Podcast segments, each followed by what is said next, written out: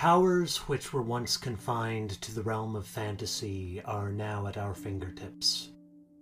We fly through the air as though on Pegasus' wings, and carry collections of knowledge in our pockets that outmatch any ancient library or wizard's tome. At this very moment, my voice and image are being projected to you across time and space through invisible airwaves channeled by stones harnessing the power of lightning. More and more each day, powers once reserved for the gods are placed into our hands. Yet, as technology advances, it becomes increasingly unclear where we are advancing to. Our capabilities for creation and destruction have grown side by side at shocking speed. And as exponential growth demands an ever accelerating pace of innovation, we develop new technologies faster than we can realize the extent of their impact or how our lives will be changed. We clearly see the world of tomorrow ahead, yet our place within it is increasingly opaque. As we search for our place in this strange future, we must not turn a blind eye to the wisdom of the past, the tales of the gods whose powers we have claimed, and those humans who have encountered them, along with the incredible and disastrous consequences. The ancient Greek myth of Phaeton tells of the dramatic rise and fall of an ambitious youth who wielded the power of the sun for a single day. And millennia later, these powers are increasingly at hand, and we must learn from the wisdom of the past, lest we meet his same fate. My name is Sean. Welcome to Mythos and Logos. In the ancient days of Greece and Rome, the story was told of Phaeton, the son of the ocean nymph Clymene by the sun god Helios. Young Phaeton is raised by his mother, never meeting his father, who is busy each day driving the chariot of the sun from east to west across the sky. Now, tellings of the myth vary. To the ancient Athenian Euripides, Phaeton never knew that Helios was his father.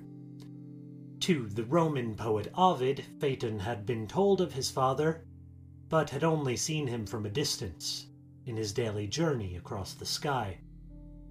But all versions of the myth have Phaeton seek out to meet his father face to face. It is Ovid's telling that we will follow from here in which Phaeton seeks to prove his divine parentage to the other children who bully him for being fatherless. Phaeton begs his mother for some proof of his father's identity, and she, either moved by his plea or insulted at his insinuation, holds out her arms to the sun's light and cries. By this great glorious radiance, this beaming blaze that sees and hears us now, I swear, dear child, that he, the sun, on whom you gaze, the sun who governs all the globe, he is your father. If I lie, let him deny his beams. Let this light be the last my eyes shall ever see. And you may find your father's home with no long toil the place from which he rises borders our own land. Go, make the journey, if your heart is set, and make the question to the sun himself. So Phaeton sets off from his home in Ethiopia to the east, crossing over India until he reaches the source of the dawn and arrives at the gates of his father's palace. As Phaeton arrives at the palace of the sun, he is dwarfed by its majesty. Rising high above the eastern end of the earth, on soaring columns of flashing gold and flaming bronze. The doors to which he climbs are dazzled with silver, an image of earth, sea, and sky engraved by the god Vulcan. The image of the world gives detailed attention to each of the inhabitants therein. A masterpiece to rival even the shield that Vulcan, known by the Greek name Hephaestus, would create for the hero Achilles in the Trojan War. The majesty of the palace's doors is only fitting for the one who dwells within. As Helios, draped in royal purple robes, shines with an all encompassing light from his bejeweled throne.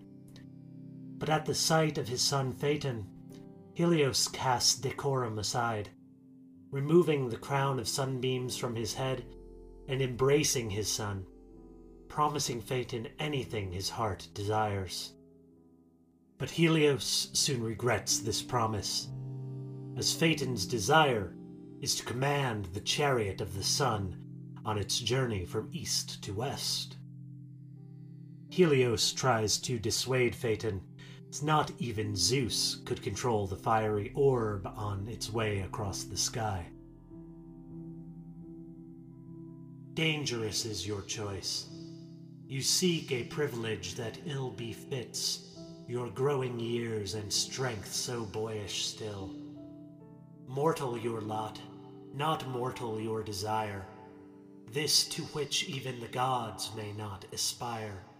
In ignorance you claim, though their own powers may please the gods, not one can take his stand above my chariot's flaming axle tree, save I, even he whose hand hurls thunderbolts Olympus' mighty lord may never drive my team, and who is mightier than Jove?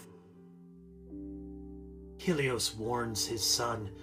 The four horses which drive the chariot are fierce, and the driver faces a steep climb and a sharp descent. Must take care not to be pulled away by the sky's rotation. The night sky is not filled with cities of gods, but rather constellations which make up fierce beasts, the scorpion, lion, and bull among them. Helios begs Phaeton to take his concern as proof enough of fatherhood. But Phaeton is bold, his burning desire matching the blazing sun. He sees the golden chariot and wants to experience the glory for himself. Helios stays true to his promise, placing the crown of sunbeams on Phaeton's head. And though Phaeton would not heed his father's warnings, he hopes that he will at least take his advice.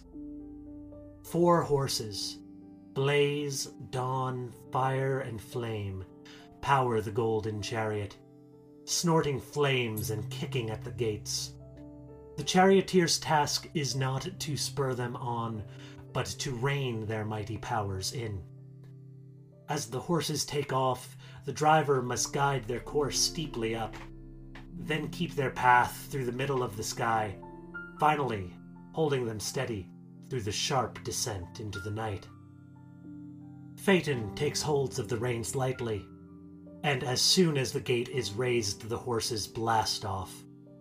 Like an unweighted ship carried off by the waves, the chariot rushes upward, so high that even the cold northern bear is thawed and flees for refuge.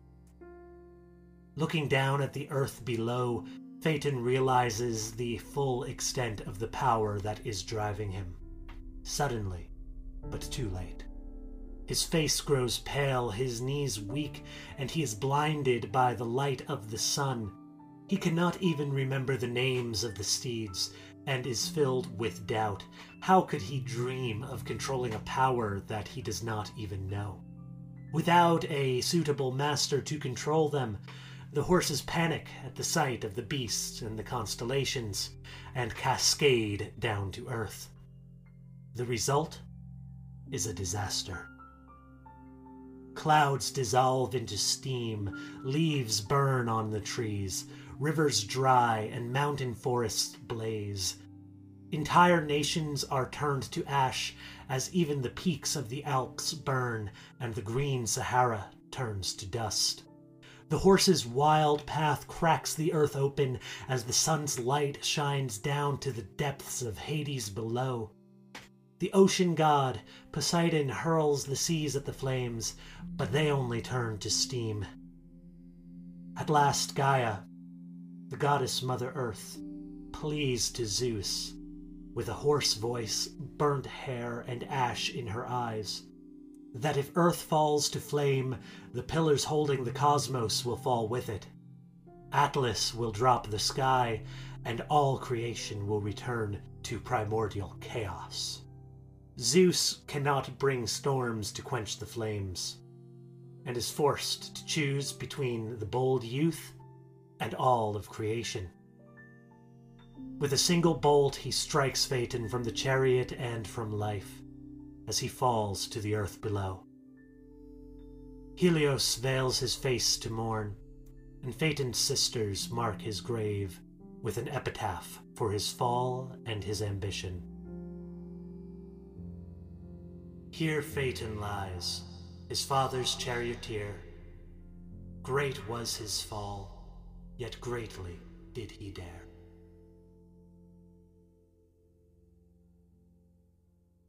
Today we celebrate the same ambition which drove Phaeton in the industrial and technological pioneers who have brought about our rapid advancement. We hold godlike powers of light to heal diseases, forge automatons, and create alternate worlds, alongside powers of darkness to stalk each other, poison minds, and destroy the world that we share. At the time of recording in December of 2023, we now have tools capable of language and creativity, realms once thought of as exclusively human. And with the current exponential pace of advance, this is not a box that we can expect to close anytime soon. As we are doubtlessly the heirs of Phaeton's ambition, we must take care not to share in his fate, whether that be the destruction of the world or of ourselves. Dealing with forces more powerful than ourselves, we must not blindly spur them on, but carefully rein them in to keep the right path. Unlike Phaeton, who forgot the names of the horses which propelled him we must take effort to understand the powers that we yield. Phaeton's reckless ambition with the chariot of the sun was his downfall. But if we listen to ancient wisdom, know the powers that we wield, and navigate the constellations with a steady hand, perhaps we can avoid his fall and fulfill the mission of lighting the world.